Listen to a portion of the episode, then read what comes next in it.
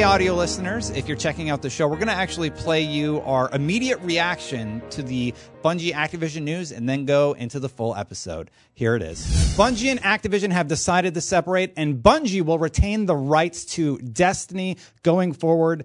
This is big, big news. I don't think I've heard of this happening very often, maybe with the Hitman franchise, but immediate reactions. I think this is going to be good for the future of Destiny. How do you feel about this as a whole concept? It's still very. We just heard about it literally about five minutes ago. We saw it on Twitter. Uh, I think there's a lot of questions. Number Mm-hmm. one, people have you know questions for the franchise itself. Was it uh, Bungie or Activision, uh, Activision initiated? I think will we know those details in the immediate future? hundred percent. Probably we won't, but for the franchise, I think people will say it's a good thing, uh, and for the the game. But we'll see how it plays out. There's a lot of details here we need to sort out. I've never been more excited about the future of Destiny, knowing that Bungie is going to be retaining the franchise. Steven, Yes. what are your thoughts? Uh, this is huge. Like Bungie's technically they're an indie dev now, right? Yes, technically. For the did see that size, no, but yeah. Yeah. Uh, well, uh, Jason Schreier reported that this has been in the works for years, even before Destiny One release. So Well, that there were tensions. yeah, that there were uh, rocky relationships. So this is crazy. Like I wonder if the whole tenure thing is still in effect now and all that. Well, that. definitely not, right? According to Schreier, it said uh, he tweeted at today's meeting announcing the news. Bungie staff cheered loudly. Can't overemphasize how happy they are, not just to get away from Activision, but to have a game that they now own completely. Imagine a Destiny free from Activision's restrictive annualized schedule. That was his most recent tweet. This is happening, Yeah. like developing as we go on the show here today. Sean, what's your reaction to this? I mean, I have lots and lots of questions and mm-hmm. feelings about this, and I don't know that it's like it's obviously too early to like render a verdict as to whether or not this is going to be good or bad. I think there's pros and cons on both sides. Yeah. I think that the definitive thing that we can all take away from this is that this seems to be a very mutual thing, right? Like on the Bungie side, I think that they felt Activision was cramping their style in order it to be short. Yeah. And uh, on the and on the Activision side of things, I think they didn't think Bungie was doing enough or creating enough to make the money that they needed, which was reported in their earnings call that Destiny fell short. So I think both parties in this had reason to split ways, and they both found it in their best interest to split ways.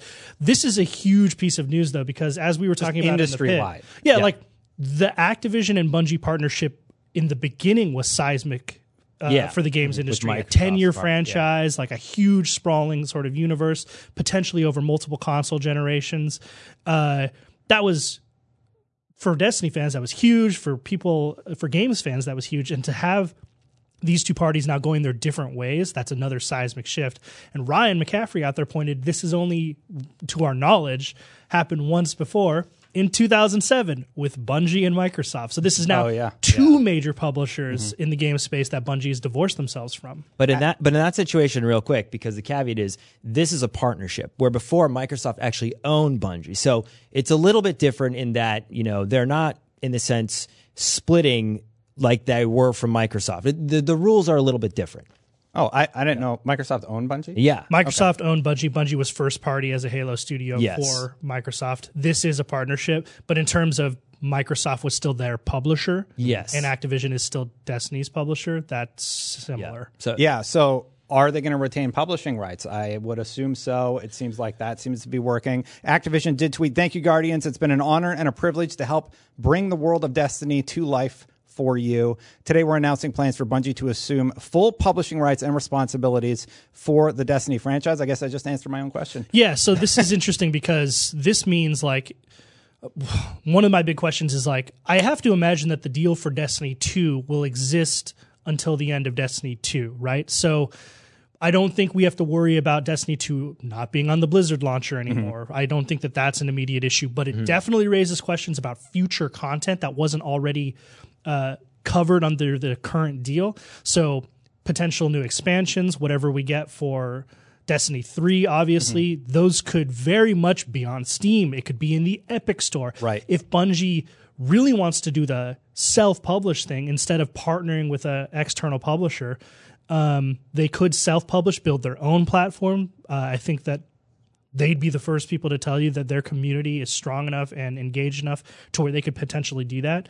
But we might see this pop up. It could be anywhere, right? Like, didn't um, Epic just snagged uh, Ubisoft as a partnership. Yeah, Division Two is only on the Epic Store. Like, what if Yeah. and Epic has money flowing out every crevice of their body right now because of Fortnite? Yeah. Yeah. Can you imagine if they land Ubisoft as an exclusive partner to, to, divi- for the division, and then also Destiny? They're going to have Yeah. that Wow. whole market cornered. Like, Yeah. this is going to be such a shift in the like. I know people, especially in our audience, like to downplay Destiny's importance to the games industry, but this is a mega franchise. This has millions and millions of players, tons and uh, tons of eyes on it, a thriving community of content creators and players and devs what this franchise decides to do in the future with these newly retained rights from this split, like it's anyone's guess. It could be, it's going to be a game changer. Yeah, I, I can't wait to see what they end up doing with Destiny 3, and that's one of my questions. What is going to happen with the franchise going forward? Are they going to make a Destiny 3? I would hope so.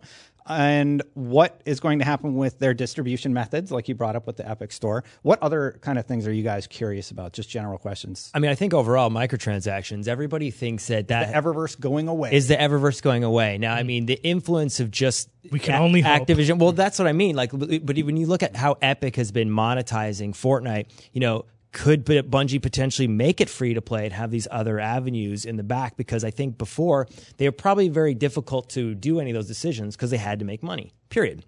That was the objective. Now it's like I mean they still they still will need to do that, but I think they'll be able to kind of explore it and take the losses as well as the successes like on their own merits. So Definitely. Stephen. any thoughts from you? I mean, if they made like it's tough for a game like Destiny to be a free to play game and buy cosmetics because you're grinding and you're looting for these cosmetics. Mm-hmm. That's all part of the gameplay mechanic loop. So I don't know how you could kind of support the game with just like skins and stuff like Mm-hmm. that, right? Man, like I don't know, like I, my prediction is if they are, I'm they're working on Destiny three, right? That's gonna get delayed, in my opinion. They're Yeah. gonna make it the way they want to make it. Yeah. I'm assuming they're going to keep the roadmap that they've already published. They have. They confirmed that. said They- that, yeah. Okay. So, and then the big DLC that usually comes after uh, the the fall. Like, what is that going to be like? So It's it's going to be huge. Let's talk about that for a second because conceptually they are no longer locked into that regular timeline. annual pass, Case. Yeah. the cadence of House of Wolves and Dark Below and the other expansions that they've done throughout the years. They're no longer locked into that. It's their game. They can do whatever they want. I'm excited to see what happens. going Yeah, it forward. really it really comes down to what was included in the deal with Activision, right? Like we don't actually have like an end date for that. We assume all the stuff that's in the current annual pass is under the deal and even whatever the next big September fall release would be would probably be under that deal. Everything within Destiny 2 I think is fair game to say it's part of the Activision deal, right? But after that, Destiny 3 for sure, I don't think you'll see that on the Blizzard launcher. It may be on a different platform entirely, it might be self-published. I do think you're right, Steven. I think it'll be delayed. I also want to point out that while a lot of us are expressing a positive sentiment, as creators ourselves, we fight for that idea that like liberate the creator, right? Mm-hmm. Like give them creative freedom and it'll result in a better game. I do believe that, but I want to point out to the audience like a level headed person, I'm putting on my producer's hat here. Mm-hmm.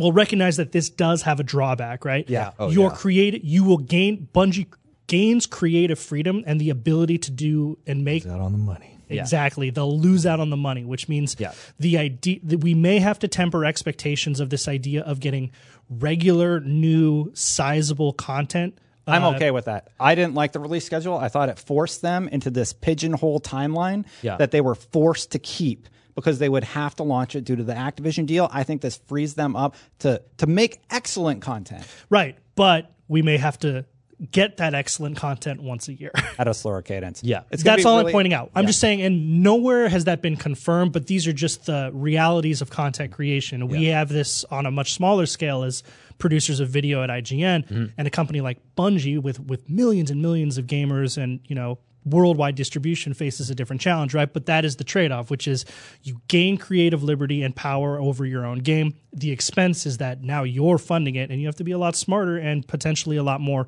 focused with the amount of content you're creating and distributing. I agree. Let's wrap this up with one final thought. I just want to know from everybody on the panel is this good or is this bad for the game and the future of Destiny going forward? I'll start. I think it's it's going to be excellent and I think Bungie's going to have new challenges, but I think mm-hmm. overall we're going to see an improvement of the quality of life for the Destiny player base and all those people who have been burned are probably going to have a renewed interest in what Bungie does going forward. What are your thoughts? Yeah, I think it was interesting when you saw Bungie leave Microsoft way back when and actually get into the deal with Activision right away. I think this is what people wanted way back when. The fact that they're able to do it now, I think it'll be a good thing for the game overall moving forward. Sean?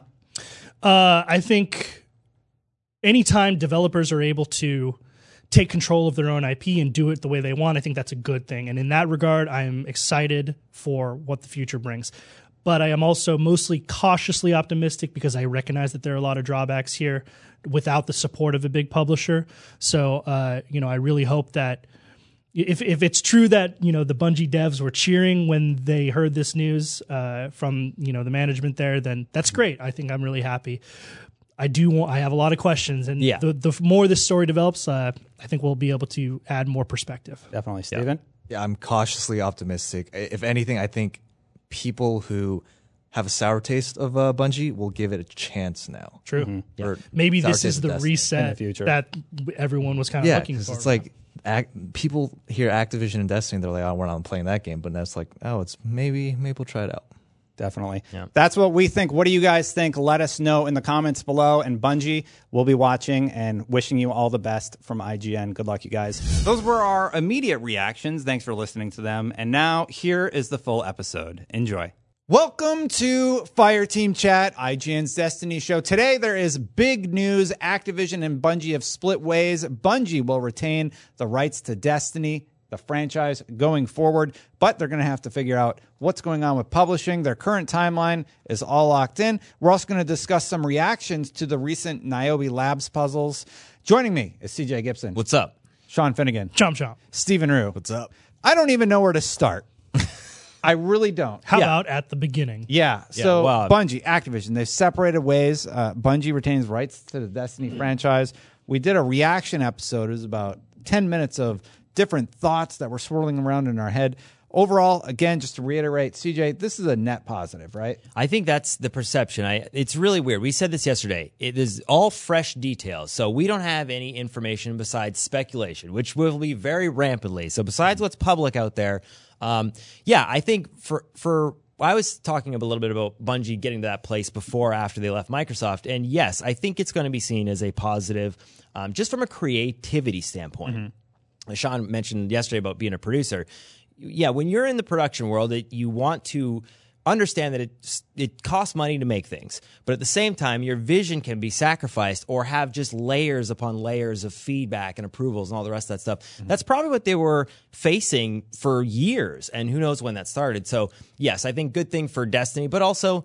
Yeah, like other things could come up on the mm-hmm. horizon. I agree with you. Uh, there's, I'm actually in development. Uh, I'm developing another feature about a lot of the challenges that they're going to face. Mm-hmm. Uh, are they going to stick with Battle.net for their PC distribution? Is questions. their Sony partnership going to continue? Phil Spencer seemed really happy about this. He's sweeping up companies left and right to try and get exclusives for the Xbox platform. And he's a big Destiny player as He- well. He's a huge Destiny player. Has Yeah. tons of hours in. Uh, Sean, I, I do agree that this is overall a net positive. I'm very excited for Bungie regaining creative control. I can't wait to see what they do. What What's your take?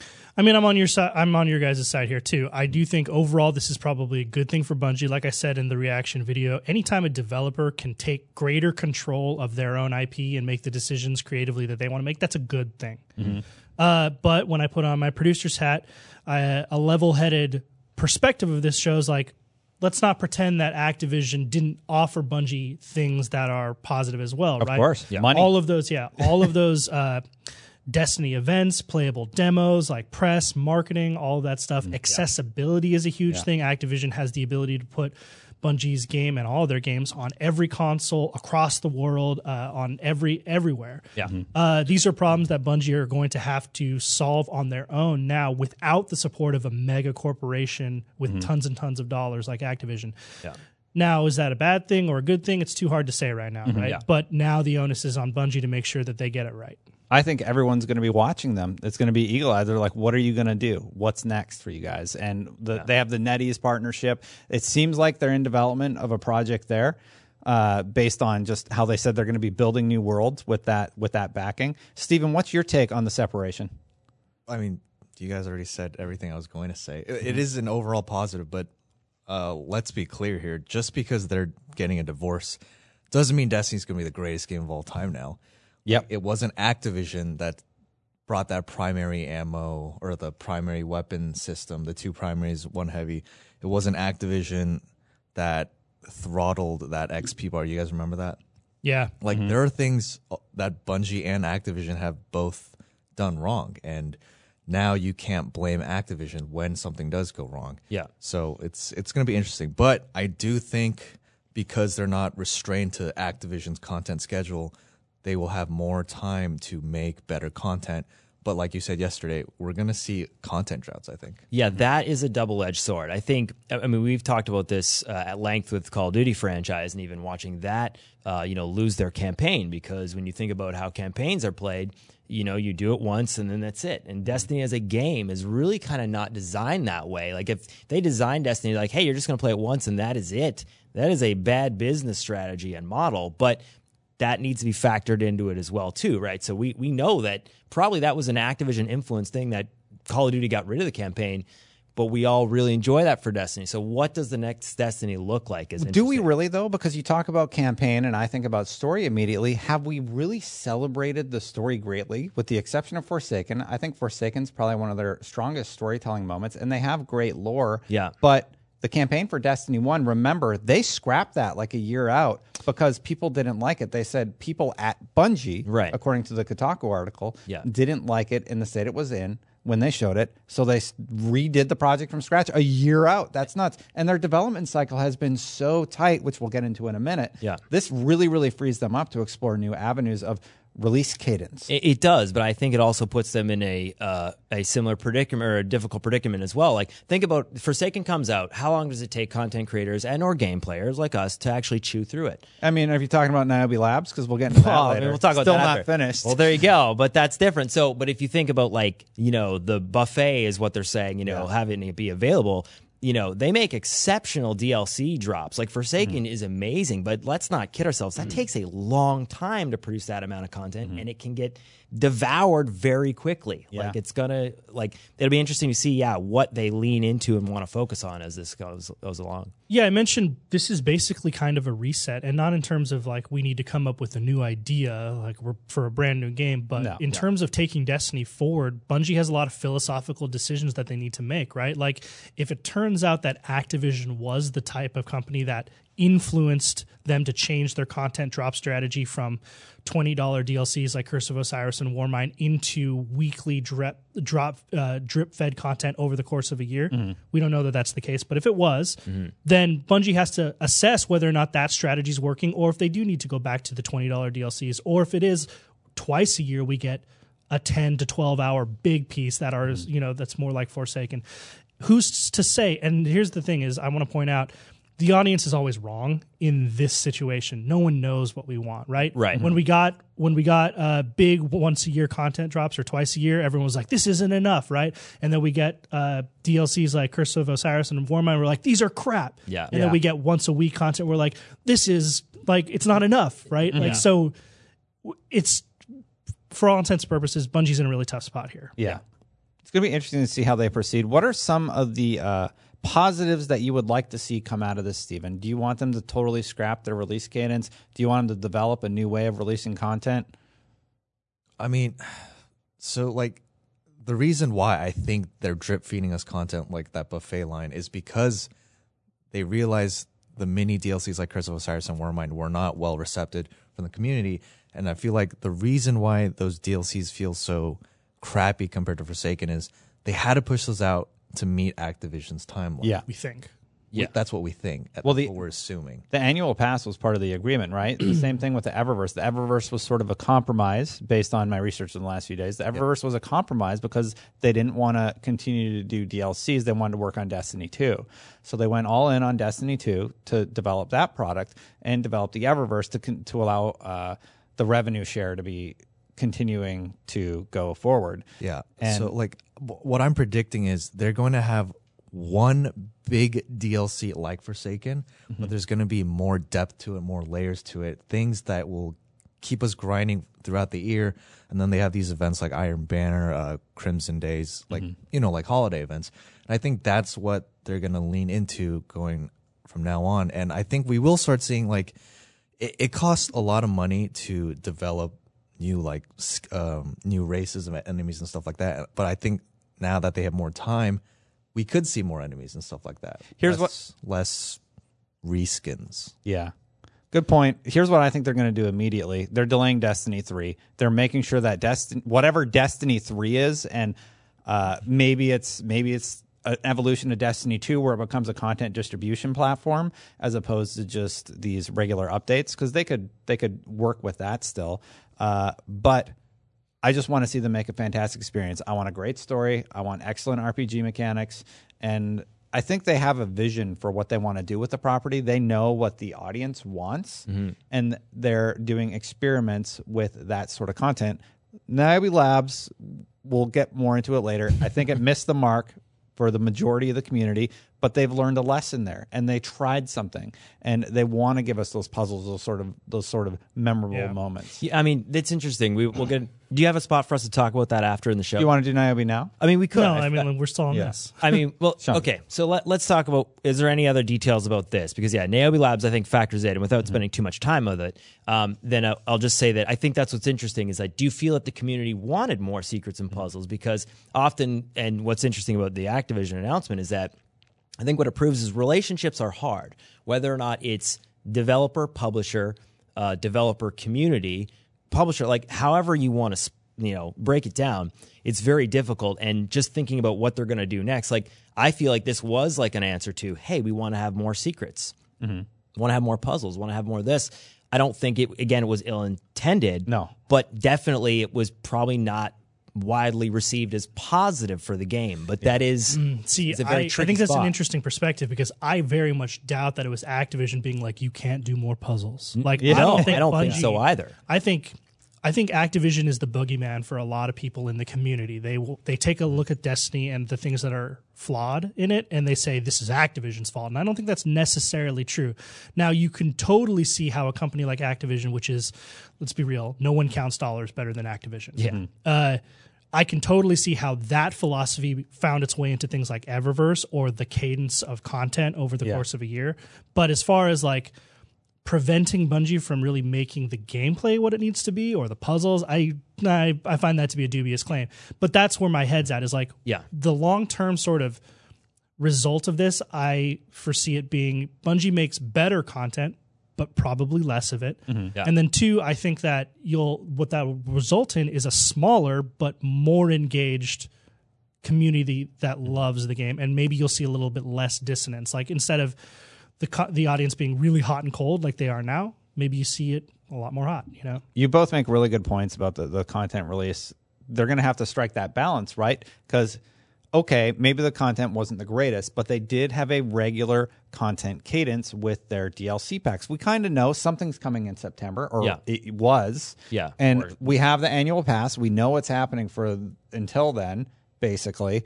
Now that they have the franchise, they need to decide what their content release strategy is going to be like. And, Absolutely. And if there's huge content droughts, the content droughts could be worse Yeah. And Yeah. because here's another thing. they thing. don't have that pressure. Yeah. people are saying, "Oh, this means that there's going to be no more Eververse."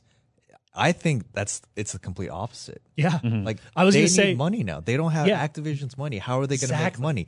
They're not going to like. Like, if it you might take be Eververse out, how are you going to make money? Yeah. Like how are you going to? You get your base sale, and then you have no supplemental income afterwards, except exactly. for well, there could be like a Yeah. like they could lean toward like a World of Warcraft subscription fee. Like That's that's on the table. That no, like I, I, you never not- know, though. No, Like, I, I'm saying, I'm saying yes, that's true. I Yeah. would not like. so here's an interesting. Why not though? just because like I don't think it has I don't know, man. It's just it's really hard for me to articulate to be honest because like I just hear that for Destiny and I'm like that scares me because I feel like that's going to make the community so small and like it's only going to be hardcore. World of Warcraft has a subscription fee of fifteen dollars a month, and that was at one point like 13 million, 15 million active players. Yeah, like, I'm just I'm not trying to- arguing about its Like- its ability to work.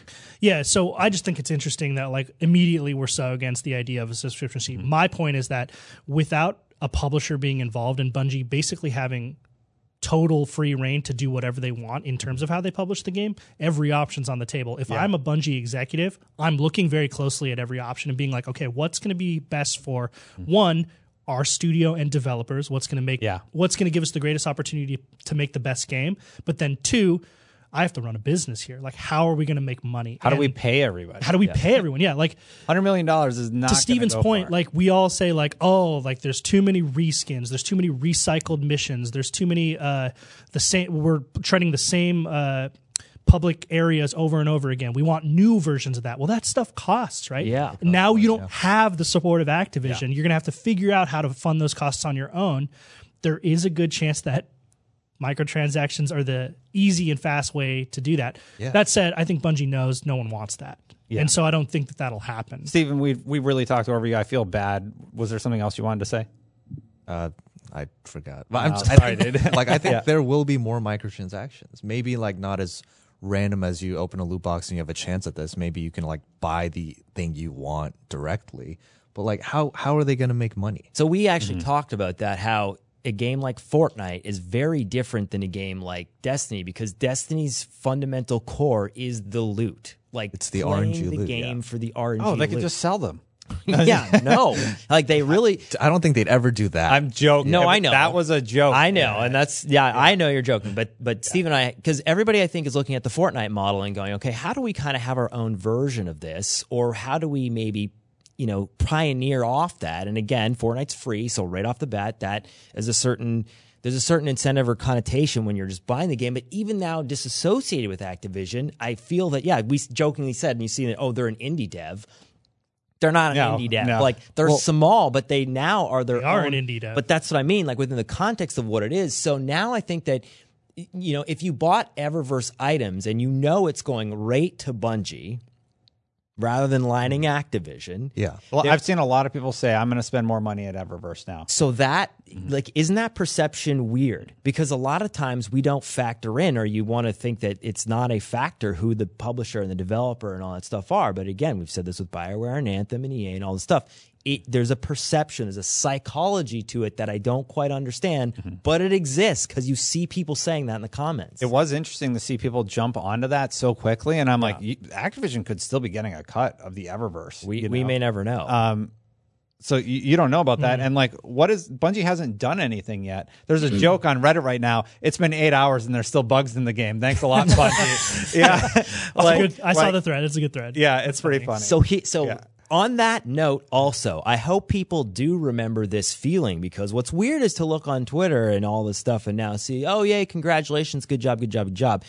How long does that last for? And that to it me doesn't last long. and and I think that's the reason why whenever I come on Fireteam Chat, people accuse me of being the shill. Is that as a producer, No, they accuse me of being the show. well, and- We all get it Well, there once. you go. But yeah, in a week. I, I think when you're in the content creation space and when you when you understand that people are obviously they want to get paid for their craft and their work, but when you're in a passion project sort of space that I believe gaming development is, I guarantee you a lot of this probably division was like goal and, and alignment and what you wanted Mm-hmm. for you know financially but also then you know just dedication and like teamwork and vision yeah, So one of the tweets, I believe it's from Deej. I'm not sure. It might have been the actual Bungie statement itself, without saying explicitly that they're self-publishing, did lead everyone to believe that that's what they're going to be doing. Right. right? I forget the actual Yeah, phrase, it's in and we could look it up. there. Yeah. But uh, I wanted to ask you guys, what are what do you think the chances are of them teaming up with another publisher, or what do you guys think? Maybe just wild predictions and speculations time. What is, if you're Bungie, what is the way forward here? The Is it self-publishing? Is it finding a new publisher who better fits with what you're trying to do? Mm-hmm. Like, what are you what are you thinking here? the smartest, most beneficial way for them to move forward would be to develop their own product, similar to what Epic did, where they can distribute their own games. I think that would be the smartest way for the PC platform. They can still d- distribute to PlayStation and Xbox, like they're going to get certified on those platforms, right? I, I think you move away from the exclusivity there. You have the product that people want to play. Um, hopefully, they don't need supplemental income from some sort of content exclusivity anymore from Sony uh, my my answer would be it's very unlikely, but that they build their own launcher and launch their game there for the PC platform. My my preference is I really like what they did with BNet. I think BNet is really strong, and unfortunately, they lose the support of Vicarious Visions, who we haven't talked about yet, and High Moon. and High Moon. Yeah, so how would they handle a PC port?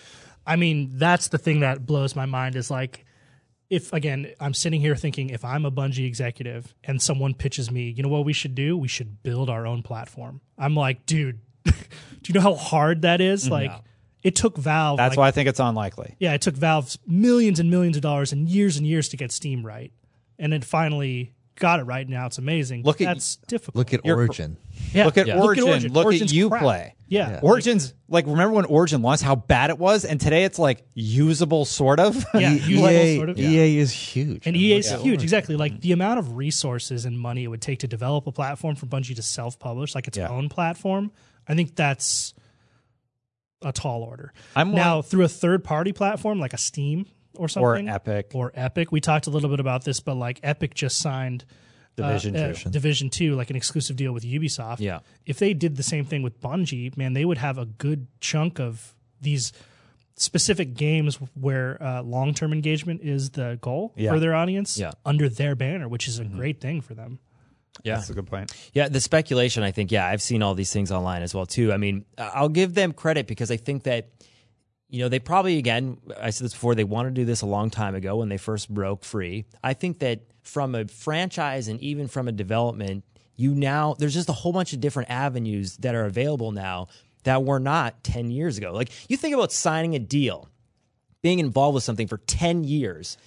Like, look at how much technology has changed in 10 years. What, did Twitch exist in 10 years ago? No, they even said that in their their release statement. I'll I'll dig for it here in so, my paper. So as you do that, like, so just thinking about how fast technology changes, signing a deal any longer than 10 years, initially, that's what seemed flabbergasting. It seemed like a long time back then. I'll read it to you really quick, Steve. When we first launched our partnership with Activision in 2010, the gaming industry was in a pretty different place. Yeah. As an independent studio setting out to build a brand new experience, we wanted a partner willing to take a big leap of faith with us.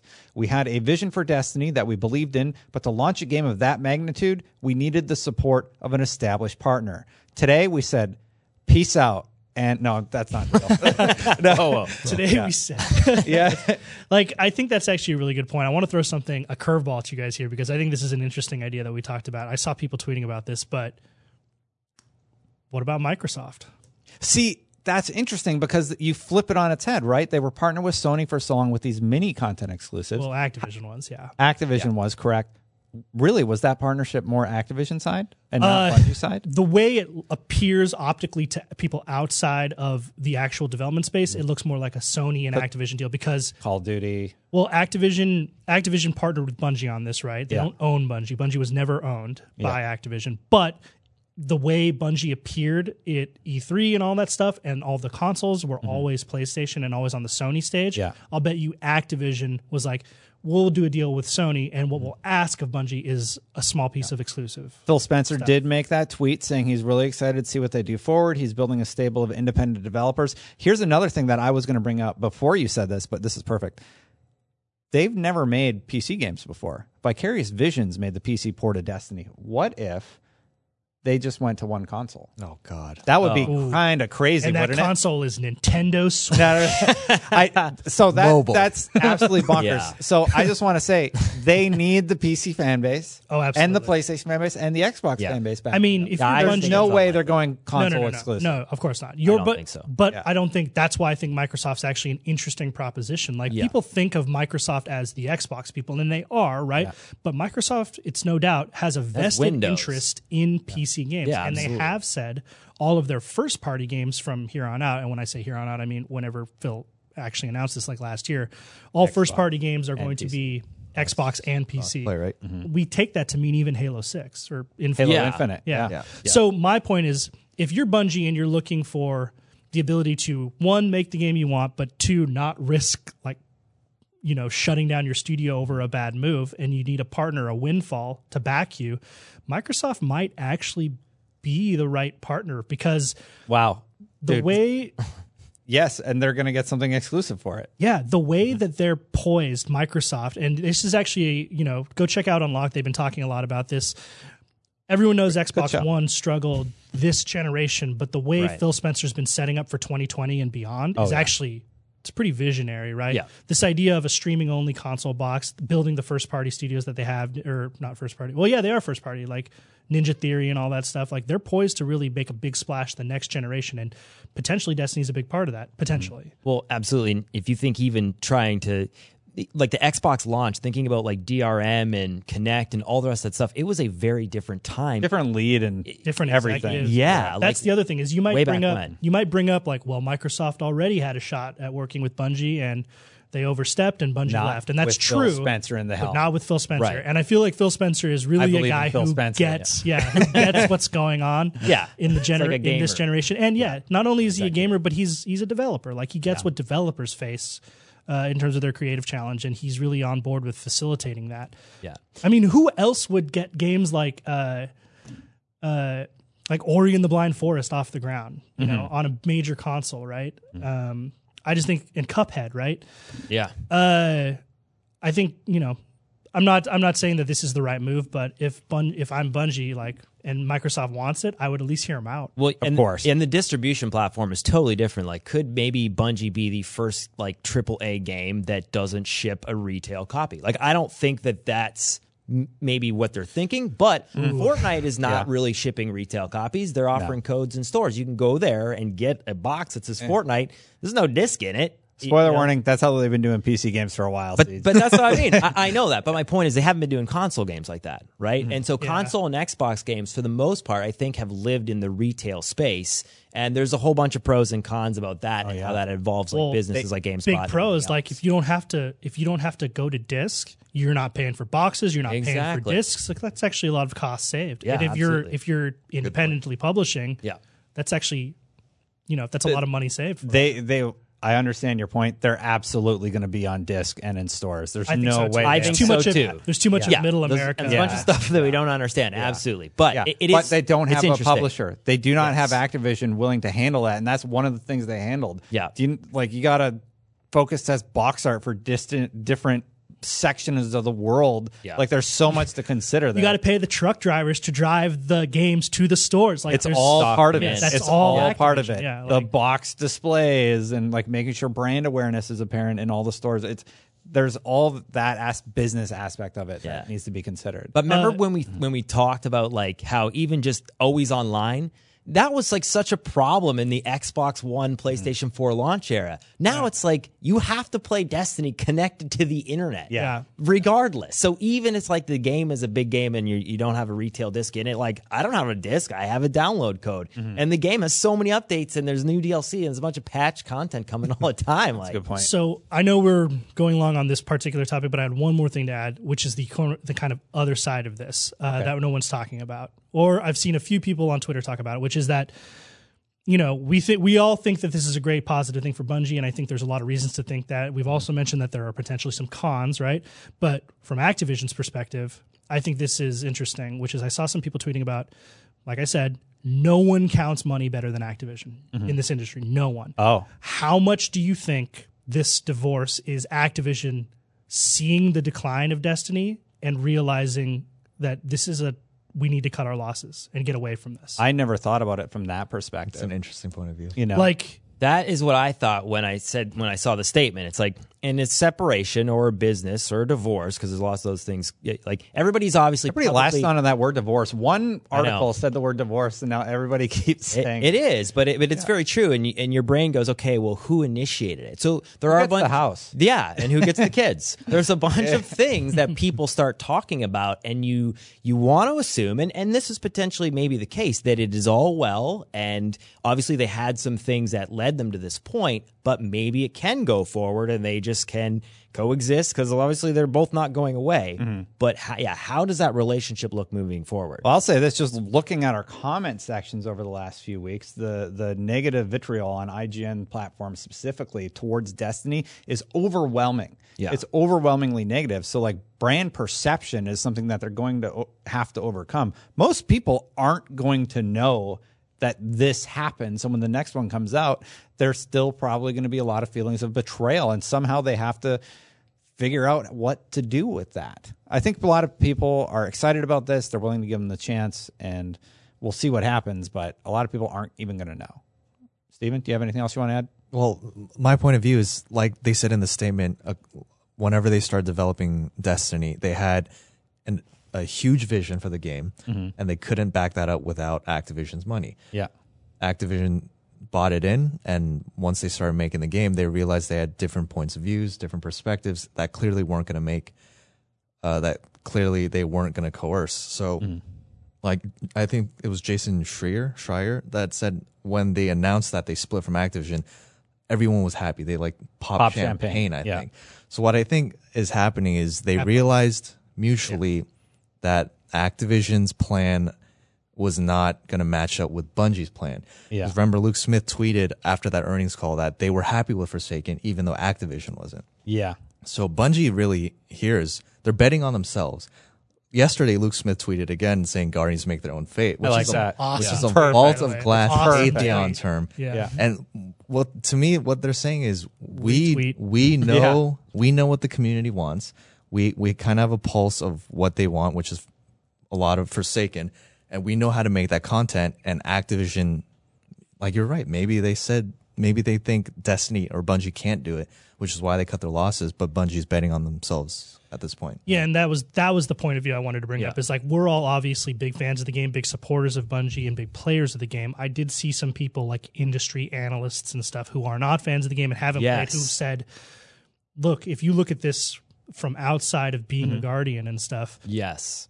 if A- Activision counts money better than anyone, and if they were like, "There's no money here," that is potentially a really bad sign. It- it- Activision's also been getting hammered since October. Their stock's down like thirty dollars a share. Yeah. They're they're not things, doing great. yeah, uh, like. Blizzard, like on Yeah, that earnings yeah. call when they were like Destiny didn't perform, you think that's a lie? Like, no, they Mm-hmm. have projections. They have really smart people who are tallying up all this stuff and coming up with projections for what they think the game should Mm-hmm. do. And if it comes under that, that doesn't fly with a company like Activision. It didn't say didn't perform. It said it didn't meet It their Expectations. their expectations. Yeah. Okay. So, which Okay. again, so, the phrase no, the phrasing though is important because again, this is how I think miscommunication happens, right? Because I Mm-hmm. think that it probably was seen as still a good thing and a viable product, but everybody probably has goals that well, obviously Right? not, right? They let them go. that, but that's my point. To what extent, I don't know if we'll ever know, right? yeah. you guys are definitely seeing well you're trying to see the positive aspect but the the industry's getting hammered right now ea's Yes. stock is in the toilet Yeah. uh activision's is too Yeah. and it, that's been happening since like october they have major challenges ahead Y- yeah. so bungie going independent this might be this is the best thing for them going forward for sure 100% but there. is no doubt about the challenges that they're going to face. Yeah. and maybe the revenue that isn't there is activision goal revenue. But if their Yes. goal is just to be creative and develop something and make a little bit of money as opposed to truckfuls of money i'm okay with that and and that is where I think the perception lies. Because it's funny, yeah. When we heard this in the office, everybody came and was like, "What does this mean?" And and our brains are going like, "Oh, I think this is Destiny and Bungie being able to kind of do what they want and not feel that pressure." Everybody on the outside is kind of going like, "I don't know, man. Activision provided a lot of support." So it's like mm-hmm. even in our office, it's crazy how the people I think like us who feel like we're in tune with Destiny feel one way, and there's very much yeah like an external perception that yeah, I think there's going to be a bunch of other op- like opinions that come come out later on. I'd like to think that at some point Bungie said, "You know what? The money's great, but it's affecting our creative vision too much, and we don't care that much about the money. We want to make a f***ing awesome game." Yep. And that's what they're going to do going Yeah, I don't think Bungie makes this decision without believing in themselves. 32 Absolutely. 03. yeah. So let's uh let's look at what's going on in Destiny right now. We brought up Niobe Labs and the community before this explosion of news happened. Had a lot to say about it. Niobe Labs was a puzzle that was included in the game and it was supposed to unlock the forge when somebody solved it. Guess what? They still haven't solved it. Crazy. Hopefully Gladd does it. Hopefully any of the other streamers working on it does it. But uh, Oh, shout out to Gladd for his commitment. And Datto too. Oh, Datto, man, yeah, Datto stayed on it for like 30 time. hours. Yeah. So some of the reactions just from Twitter were um, here's one from Blue Westlow. He says Niobe Labs is clearly cool. Having a huge puzzle bringing the community together is awesome. The issue is how remarkably out of place the activity is. The reason people love these puzzles is because they are bonuses on a journey, not requirements to continue it. So let's use that as a kickoff to our reactions to Niobe Labs and what we thought about this sort of puzzle event and how everything went. Because eventually Bungie said they're not going to solve it. We're going to unlock it for everybody anyway. And then base to the TLDR version is that everybody felt weird and sort of burnt by it because they invested that time. At least the five people that were trying to do it did. Okay, well, Yeah. there. That's that's different because that is not everybody, and that's what's weird is that we're we're talking about this. Did you try it? I did. Did you? I did not. Did you? Nope. Okay, so three out of four of us didn't try it. Now, I logged on and saw Datto and others doing it. I am at the place where I wanted to try it. I was going to dial you guys up and say, hey, uh, let's give this a shot. There was a part of me that was kind of like glad that the streamers Why'd you couldn't point to do it. them, not me? No, I did. Oh, okay. I, no, I said like I was going to call you guys up. give me a call? No, I was going to call All you guys up and say, "Hey, let's let's give it a shot." But only because stop that. But only because the streamers couldn't do it. So it was the first time that even like, though hey, I have a chance. yes, Can I solve the puzzle? You don't. I CJ CJ. I stayed up because I'm like I want to contribute. I want to figure out something that nobody has figured out, and I feel like Yes. a lot of people in the community stayed that way. Yes. I was up till like three in the morning watching Datto. I'm like, how can I help him? Yes. what can I do? And that's what Raid Secrets is doing. Exactly. That was a really cool feeling. because this is a thing that I think that in the Vidoc, I was watching it yesterday. Steve and Scott both said, you know, the funny thing with surprises is we can't tell you them, and sometimes we're going to land on a good surprise, and sometimes we're not. And they he kind of basically alludes to that in the video. What's weird is that I think this is one of those things where it wasn't really tied behind grinding, Yeah. to power level. Yeah, I mean, assuming you had to- 650, Yeah, yeah. right? Like assuming we're all at 650, which I am, and I haven't even done a lot of the, the content mm-hmm. yet from raids and all that stuff. But that's what's crazy. You felt like you had a chance if you were at 650. It mm-hmm. was not, hey, grind for a week, get there maybe, and don't know what the power level is. Mm-hmm. This kind of felt like everybody was on an even playing field. That's what I think's interesting to me. I like. I I have very mixed feelings about Niobe Labs. I like it. I like that they added puzzles. I, I don't like it because they locked a lot of people out of content. So mm-hmm. the majority of the player base is just sort of sitting around waiting for like the five streamers who are really really close and regularly getting there to unlock this so that they could can, could experience the new content. I felt like we were kind of cheering them all on in a way. I did feel like it unified the community in a weird way. Unfortunately, sometimes it does feel at the expense of Bungie getting crapped on. And I kind of hate that because then it turns into like, oh, this is dumb. Why would you guys do this? Um, Right. I mean, I wouldn't say that it's dumb. I think oh, but people, like a lot of people were. And that's my mm-hmm. point. You, you see that. I mean, 'cause that's I'm the kinda one of those frustration people, reaction. right? There you go. Like what, I'm what was saying what was it- dumb about it. Like I just don't think an activity that literally no one can solve is fun. Well, it's not, but your brain So- does not know that going in. It's only until it starts to go, okay, if Datto can't do it, then yeah, I feel like not every mortal gonna- man can. I'm going to agree with what you said, but in a sort of a different way. I think the puzzles weren't telegraphed clearly enough. There was a lot of things in like the actual implementation of the puzzles. Like when you get a symbol correct or you do something correct, there is no indicator until you input the entire Yeah. So long sequence and then you get a bong. like why specifically it doesn't work i think that's a different conversation right but what i look at is i followed a, a good amount of it on twitch Yeah. uh, i haven't tried it myself yet but i do think that there's there's a difference between having a high barrier to entry something that's hard and difficult and requires a good amount of knowledge and skill and teamwork to achieve something like the raid mm-hmm. versus an activity that's way too obscure such that the mm-hmm. greatest and strongest players can't figure it out because Right. what hope does it give the rest of us? And that's the problem is like Yeah. I think that most people felt like this is something that they'll never be able to do, and so Mm-hmm. they're stuck waiting to do, waiting for someone else to achieve it Mm-hmm. before that they can even get to the content. Now, what's interesting is I did see some people talking about how it's not just the pu- like the puzzle itself is fine. It's the fact that content's behind it that no one can get to. So maybe Mm. if there was no content behind it and something else was behind it, a surprise of some sort, maybe that'd be more palatable that- for people. That's why they open it. But an additional problem is the thing that's behind it is a ghost and an emblem. I think that's kind of crazy. reward. Yeah, so like the remember reward is nothing because this idea i'm not i'm not actually fighting for this idea that Well, the reward's uh, solving the puzzle. Sorry, I don't want to say it's nothing. It's it's the victory of solving Yeah. the puzzle. Of But course, your brain but- but I want to I want to what bring up you- a, yeah. a separate situation where I think Bungie did this thing very well, which is like remember Wrath of the Machine, mm-hmm.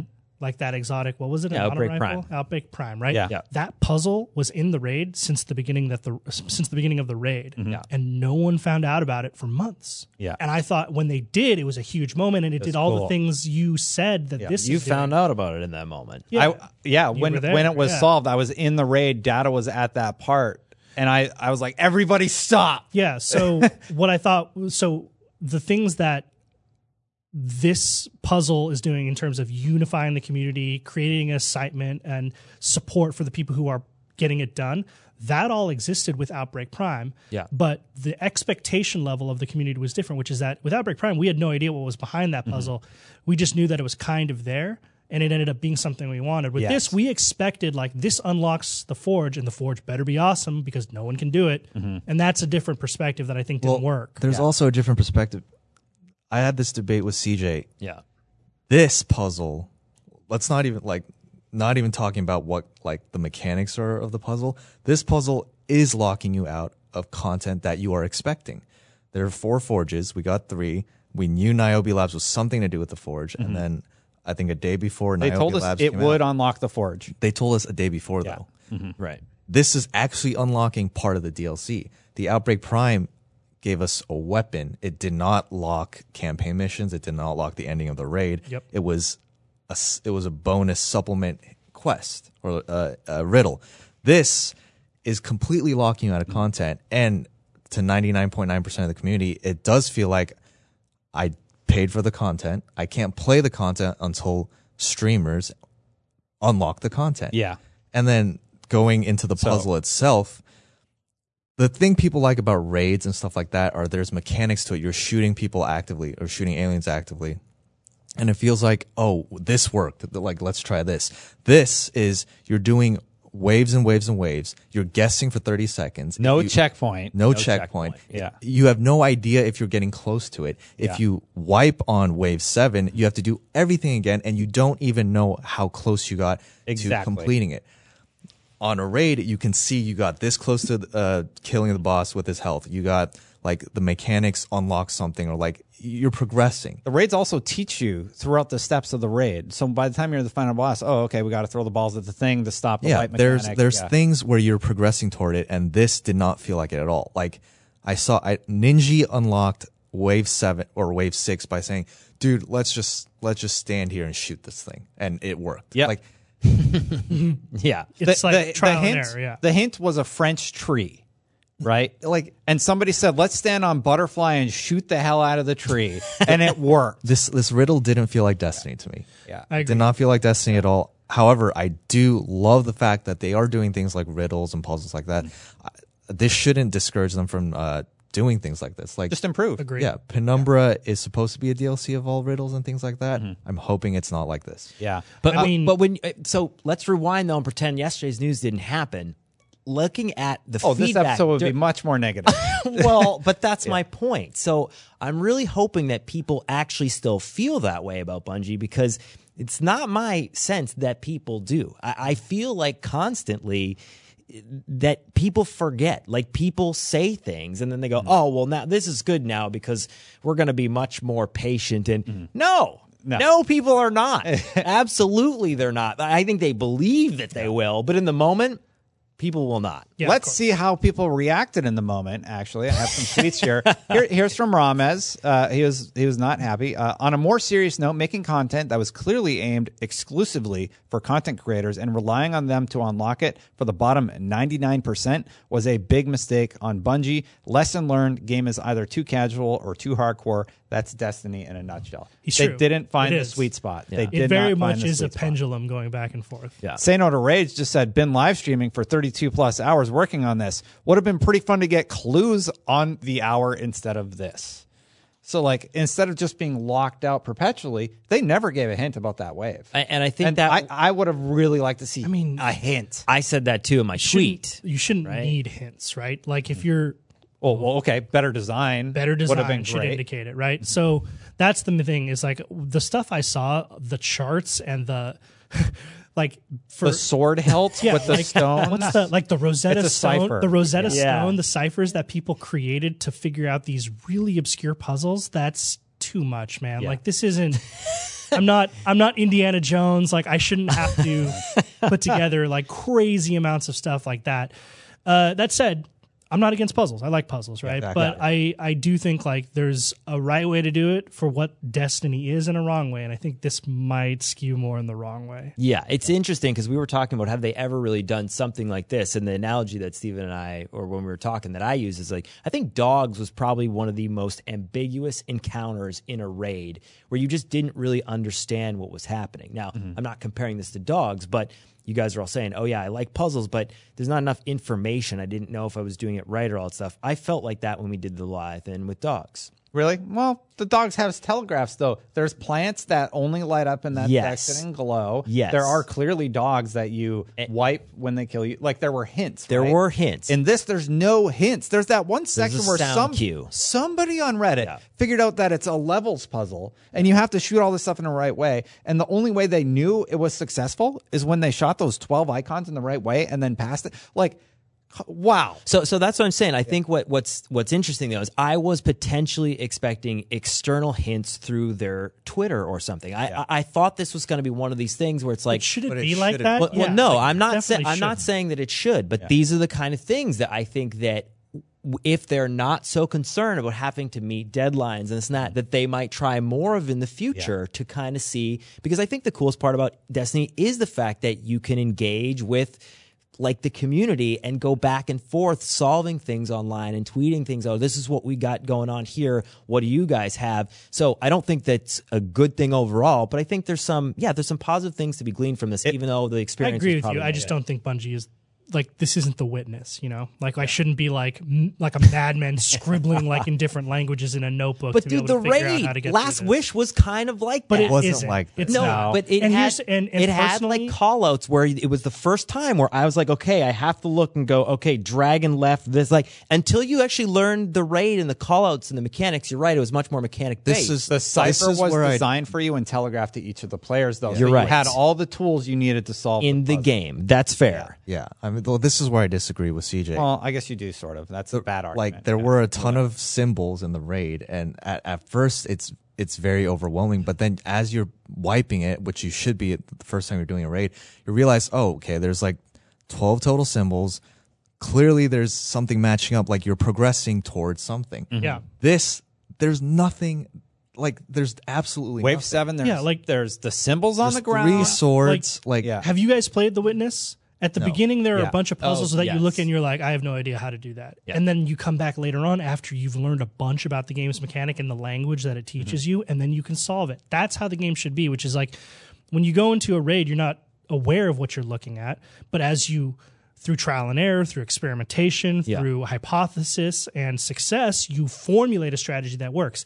That process didn't seem to exist in the Niobe labs. It was It does. literally all guesswork. Yeah. And there was no way to tell if you if your guesses were even Yeah, uh, accurate or accurate. correct. and that Yeah. that's that's the main way that I feel that they they need to improve with it. Uh, I don't really have any other points I want to say about Niobe besides that it was an emotional roller coaster. It's Yeah. kind of like, oh, I'll just I'm not even going to do it. I'm just going to let streamers do it. Oh, they didn't do it. Oh, I guess we'll check it out. All right, that's kind of cool. That's oh man, interesting. Datto's stuck on that thing. I I want to help him. I cannot sleep. There has to be something. Yes. All right, it's Void, Solar, and Arc. What? Could that mean? Like, is it the supers? Also, are where did all they of these stand? Why are the swords different? These Yeah. trees, these different types of trees, like what what place does that have in the Destiny storytelling and the lore? Mm-hmm. And in my mind, and I, I hate saying this, it for the first time I felt like streamers became mortal men. I, I felt like it was like they've probably been propped up in a way where they're just kind of like, oh, we, we can't relate. I mean, they really can't sometimes, and I think that it's interesting to have seen them go like, yeah, I can't do it because see- What what if the solution's everybody just uh, shoots the monitors? like just something very innocuous Well, here's the and thing. easy. When- I want to point when out someone- raid group never did that in When- Wrath of the oh, Machine. still did it. Yeah. when someone says this content is exclusively designed for streamers, what they're saying is streamers their livelihood depends on streaming a game for for the people who do play hours and hours a day. And when you play a game for that long, hopefully you're good at the game, right? You Yeah. you have enough mm-hmm. time to grind all the content, so you're going to have all the weapons because you do need all the forge weapons to even unlock or to even attempt Niobe. you need three, right? Well, you need Bow, you need the bow, auto sniper. bow LMG and Yeah. sniper, or do you need the auto? Maybe maybe not. Bow, Either way, you need, you need to have done the content to do an IO Yes. So when people are saying streamers, they're saying for the for the one percent who has enough time to do all the content.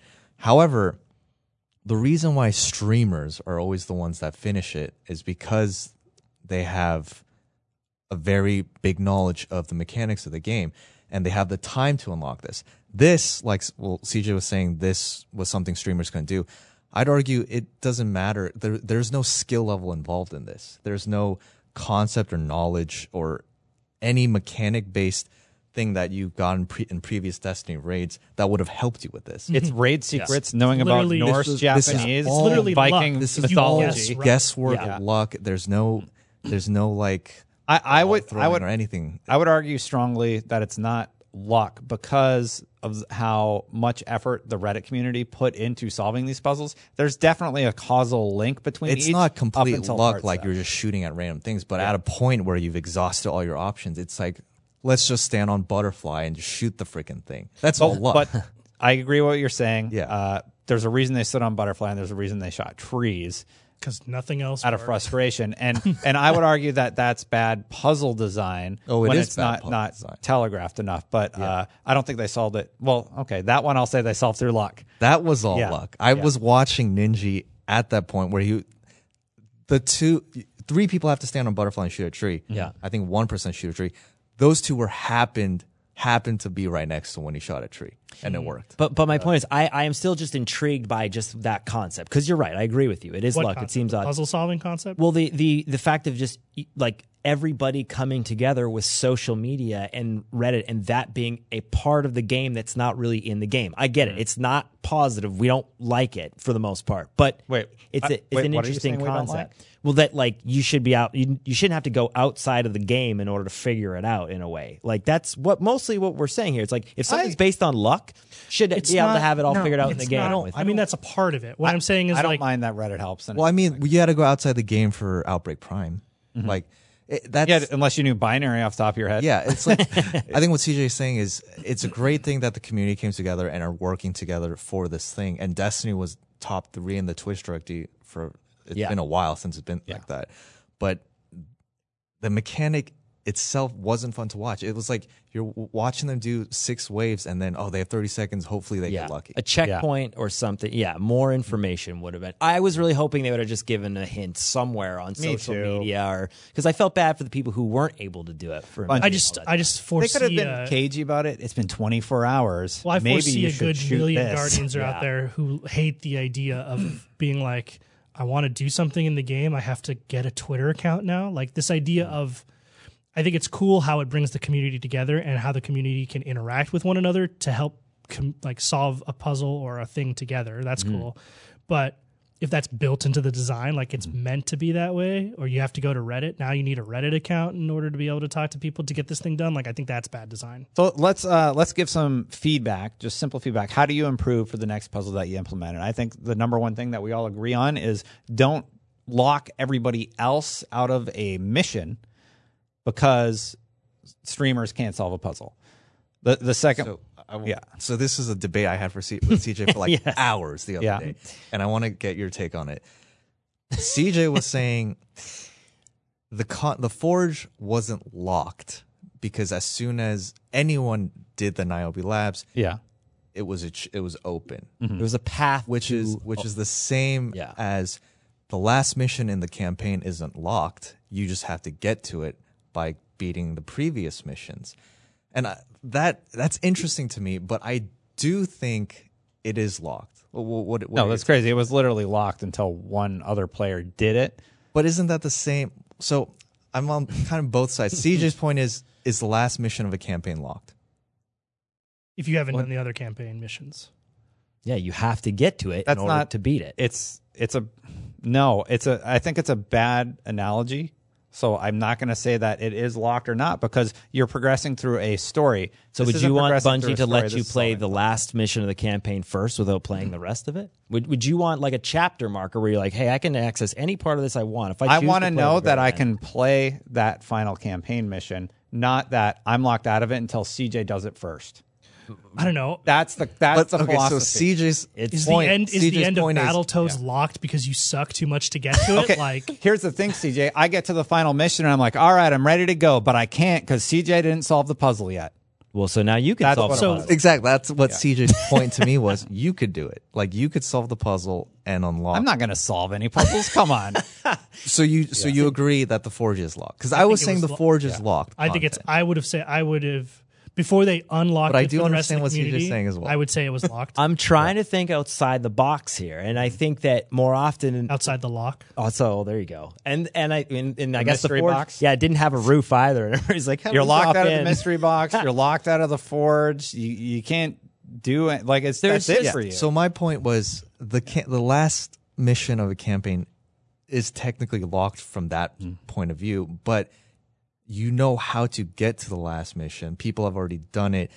It's on you to get to the last mission. It's also a. It's just This. a grind or a skill based thing. It's not a external puzzle that you have to solve. That's later. true too. So so you don't think it's locked? No, I was I was trying to play Playing devil's, devil's advocate. advocate. Yeah, to argue the fact that I think that it, when you look at it and if you take it in the context like that, you could say, okay, the expectation was, oh, we knew there was something behind that. That's the forge.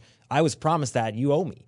But if they didn't communicate anything and you didn't know what quote quote you were supposed to get, and the secret was the secret. That I think is it's constantly the communication game. That's so the part of it that where actually I go. goes back to what Destin was saying. Is what- like if we were going to give feedback, I'd say one of my main pieces of feedback is like if you're going to put something behind a puzzle or behind like a, an achievement or something, like maybe don't Say what tell it what it is. is, tell people what it mm. is because you'll change their expectations. And in the roadmap, they kind of didn't. They said Niobe Niobe Labs, not a fourth forge, but we kind of knew, and they Niobe said it the Niobe. They said it the day before, right? Like, Yeah. and so the messaging is always. That's the tricky part with Bungie. It's mm-hmm. always what is said, how you interpret it, and then watching Reddit and the community and Twitter and everybody else kind of do their thing and seeing how mm-hmm. it think kind of you're right. evolves, right? They also set yeah, an it is- it expectation is- with the release cadence of the of them. No, totally. It, So- it, it it does come down to expectation and release cadence. Like if they never told us that there were four forges, we would not know what to expect, and we wouldn't be so, or people wouldn't be so pissed that they couldn't get to the last DLC forge that they paid mm. for because no one could find out this convoluted Right. puzzle. That's my here- own. Yeah, that was my only. Here, here's what's still driving me absolutely nuts. That has me opening up Twitch to see what's going on. Yeah. I just want to know what the answer is. Mm. What's the answer to part seven? Yeah. Yeah. Well, what it- was the thing that we were supposed to be able to figure out, and how? What were we missing this whole time? You're right because it gets to the point where it's not. It's not like yes, we finished it. It's god damn, Yeah, finally. Yeah, Like- yeah, exactly. And that that's definitely And where they're we're at. treading in that water. So in in that in that feedback, I think like if you're going to make the reward again, going back to feedback, Mm-hmm. I love this idea of putting something very very worthwhile and awesome behind something, but not keeping but not changing people's expectations about what it is, and then it taking a long time, like Outbreak Prime. Yeah. Like again, sorry to bring this up, World of Warcraft. Wow. There are puzzles in that game expect that, that. Wow. literally there are puzzles in that game that literally took people six months to ten months to figure out, Mm-hmm. and it's because they wanted to figure out the puzzle and had fun doing it, not because they expected or wanted or were promised something that's behind it. And that's an expectation thing, is that's what the World of Warcraft players are saying in the office. Like, oh, only 24 hours? Man, they just gave it to them. That's and that's Yeah, the problem too because we live in an era of instant gratification now, Yep. and I think what the community wants is they want puzzles, they want secrets that take less than 24 hours to solve, Mm-hmm. but no no longer than that because we want the reward. Now that I can do other stuff, I'm glad the puzzle's there. I think No, it, wh- whoever solves it, they deserve a better reward. But the fact that I literally couldn't do anything and I just have to sit on my hands because all my characters are max level. There's no weapons for me left was to chase. was Crucible shut down? Could you not play any of the raids? Was was the rest of the game locked saying in order for you? I've you to literally completed everything. They said this is new content day where you're going to be able to finish all the triumphs box. are done, Hey. all the triumphs are achieved. You got Yeah. all the how many how many titles? you got all the titles Zero. I don't want any of that stuff. I wanted to complete the Black Armory segment because you knew it was there. Because no, but you you see the point heard he's there was. making, yeah, though, I do, I do, and and that's all I'm saying. I I actually I agree. It's it's funny. I think that. th- th- It's the it's constantly the expectation thing. I, I and can't. I, if if you ever say I can't do the thing that I want to do because four streamers who are still trying that thing and banging their head against the wall haven't finished it yet, like that's not a good feeling. Oh, absolutely. But if you didn't Yeah. know what it was and it was some kind of random puzzle, and then when the streamers or people figured it out, it just opened up this cool new thing for that everybody. would be great. That's not what they did though. Right. To me, to me that. Well, eventually it is. They just unlocked it, right? Yeah, they just because open it it was up. too hard and people Yeah. were Yeah. angry. But mm-hmm. but it's interesting to, to me. It's like yeah. I just hope that moving forward, that's what I'm saying. I, if Bungie does something like this in the future, there's this going to be this connotation now. It's like, oh, that's Bungie.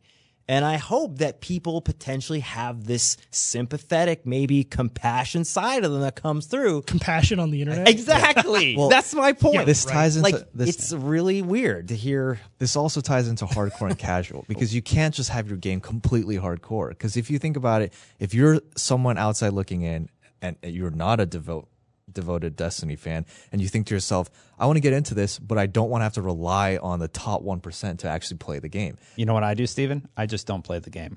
Exactly, which and that's is, what most people this- do, and that's a which is bad. why this is dangerous. Which is why I don't like when they completely block off new content with things like this. They need to block off supplementary content, quests or exotics and things like that. Then I think people like it. Yeah. Like if this didn't block off the last Forge, I mm-hmm. I don't think anyone would have complained. Yeah. No. Plus, like, Exactly. I, I don't, I'm not complaining that it's hard. Like, you guys know me. I like it when things are I difficult in yeah, the game. I don't mind. I But was it should actually be- mad when they unlocked the Forge. Yeah. because, like, Yes. Yeah. They shouldn't have They done should it. I just- wanted a hint. Exactly. But, Yeah. like, they, you know, something needs to be reasonably hard, right? Like, for a reasonably knowledgeable and skilled player, they should be able to figure it out. yes. Uh, if your best and brightest and most dedicated and most skilled guardians in the whole world can't do it, you got a problem.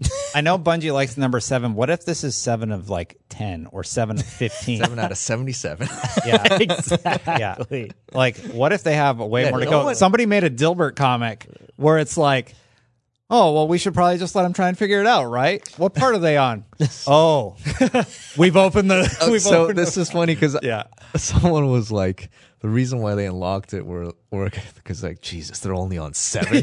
There's fifteen. just give it to them. They'll never make it to yeah, Jesus, exactly. just give it to them. It's hopeless. And I, I Yeah. do. I sometimes feel like they're probably laughing at all. I was like, Yeah. look at those rats. Well, you know, you is- know they have that theater. game They, way, they have that theater room to watch the community do it, but. It, it would be funny if no one knows this is the last Yeah. wave, right? So like it would be Don't. funny if they were like, dude, they're only on seven spin twenty nine. Let's just give it to them. Uh, here's another analogy. Sorry, this is the last Okay, thing. all right. CJ, I really want to play your game. Okay, Destin, that's cool. Solve this Rubik's Cube first. no, I just want to play your game. Nope, not until you solve the Rubik's Cube. But I don't like you know what? Rubik's I- Cube, I, don't want to so- play it that bad. I don't like Rubik's cubes. If I actually was like a professional Rubik's cube player or wanted to be invested into doing that, I probably would do it. A- And, and hey, CJ, and I really want to play your game. Play this game you don't like first in its entirety. Well, to I don't. me- I really hate that game. My problem was with the whole like you could do it too. Yeah. I mean, you could do it too, but the the mechanics of the puzzle were so convoluted and big. You you couldn't do it. So it's the it's the same thing as saying Maybe. there's a ten foot rim. Oh, And as soon as it. soon as anyone dunks the ball, you can do it. Hey, four foot eleven guy, you can dunk the ball too. Well, go for it. It's like I can't dunk the ball. Are you kidding? oh, I guess you're gonna have to wait. Well, guess you can't go behind the doors then. I was okay. I'm sure we need to wrap up the show on, on those advocate thing was analogies. really. I know, and I, I just like doing was. that. I just like doing that. For me, for me, for me, it's this.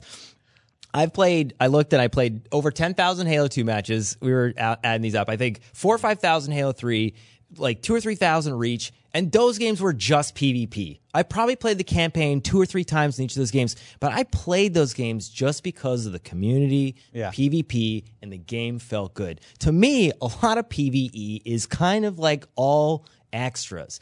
Which crazy is we don't talk about Crucible that often because I think it's you know it sucks. Well, there's well also no it doesn't suck. PvP is not good right now. No, okay. You know me, I'm a huge PvP no, guy. I, too. I disagree. Like I've been, tr- I've been going for not forgotten. I have a bunch of like uh, But that's not fusions and all that stuff. No, but my point is, I actually like the new meta overall. But for the most part, I Compared to think Destiny But that's the thing. one. People are still latching onto what Destiny One was, and that I think And will Halo always Two. be You're their that Halo Halo. guy. three and Halo Reach. I know. You're the Well, person who's okay, always like so this- Destiny 2 is this as all good as ties Destiny back. This all ties back into But the I'm still thing. liking it. We haven't had a legit PvP sandbox update in what like five months. That's not Activision's fault, right? Yeah, So like things like that. In the background, I'm sure there are some Oh, pressure things. by the way, though. uh, There is a Yeah, Bungie maybe. update being released like now. Yeah. that was that talk, was delayed. talk about the Yeah. sandbox update, but what they I'm are saying going to is talk about a sandbox update. I we'll, we'll think- bring it up next week. Yeah, I think though what you're saying is I think there's a lot of those things in the background that we might not ever know. And That's I think, true. I Like, think they might those have things have impacted because they're shifting resources. Like if you think that Curse of Osiris and Warmind and all the problems that quote quote people said that they were tuning and fixing, Yes. and in that time they still made Forsaken. Like, and again they had assistance, but those things all ha- like it just didn't happen out of nowhere. No, of course not. Like true. But I I also What does that have fail, to do with anything? I also fail to see. I also fail to see how Activision's how they don't have to rely or cater to Activision's schedule makes sandbox updates come faster. Like I I don't because see that happening that's the either. yeah. It's not a matter of like release schedule and stuff. It's a matter of figuring out what the right thing to do is, and if something is really overpowered or imbalanced, or if people are just whining because they suck. I don't have any. And new guess what? Exotics. It's usually the latter. I don't have any new exotics. So you got to nerf those before I get a chance to play them. They did. They nerfed Thousand Voices. Cool. Okay. Well, I'm not happy. Well, it's no. well, Well, nobody's ever going to be happy. There you go. That's true. well, that's my point. like what I'm the, talking the about is like final segment was supposed to be just a few ways they could improve their next puzzle. That's all I wanted to talk about. Okay, well, We're what- kind of way off the, the thing. The thing. What I'm talking about is like with the bug with Gwisin's vest, you could literally have unlimited super. It mm-hmm. took them a month or two to fix that. It mm-hmm. shouldn't take a month or two to fix an unlimited super. Mm-hmm. That's not broken. I'm a hunter. yeah. All right, we we're uh, at an hour and five minutes. Or so. Oh. Ooh, quick we we should probably wrap it Quick up. question, Yeah. Um, this is basically the end of Black Armory now. Would you change your review score? No. Still five point five. Yeah, I'm still I'm still there. Like, and a lot of the issues that I brought up within the review still remain. Like, I'm on the very grindy quest now to finish unlocking the box. Yeah. And well, yes, it does give you something to do. Um, I just feel like there should be more variation there. So hmm. yeah, I might go back mm-hmm. retroactively and add more context now that more content's been released. But yeah, I mean that's just the score doesn't change for you. the, So the even with the number raid and the all that? number that everybody latches onto like that didn't really change. The raid's still bugged. What'd you give it again? The Five raid's point still five. very easy. Five point five, right? Yeah. Mm-hmm. Yeah. Yeah. So that's where I'm at. Anyway, point five from me. 11. Wow. Anyway, you that's like Black that's where I landed. It doesn't matter. Your opinion still matters and how you feel about the game is what's the most important. Don't worry about a dumb number that I put on a game. That said, that's all we have for this episode. Good luck to Bungie with your new independence. We're really really excited to see what you do next. Hmm. Until next time everybody, Guardians out.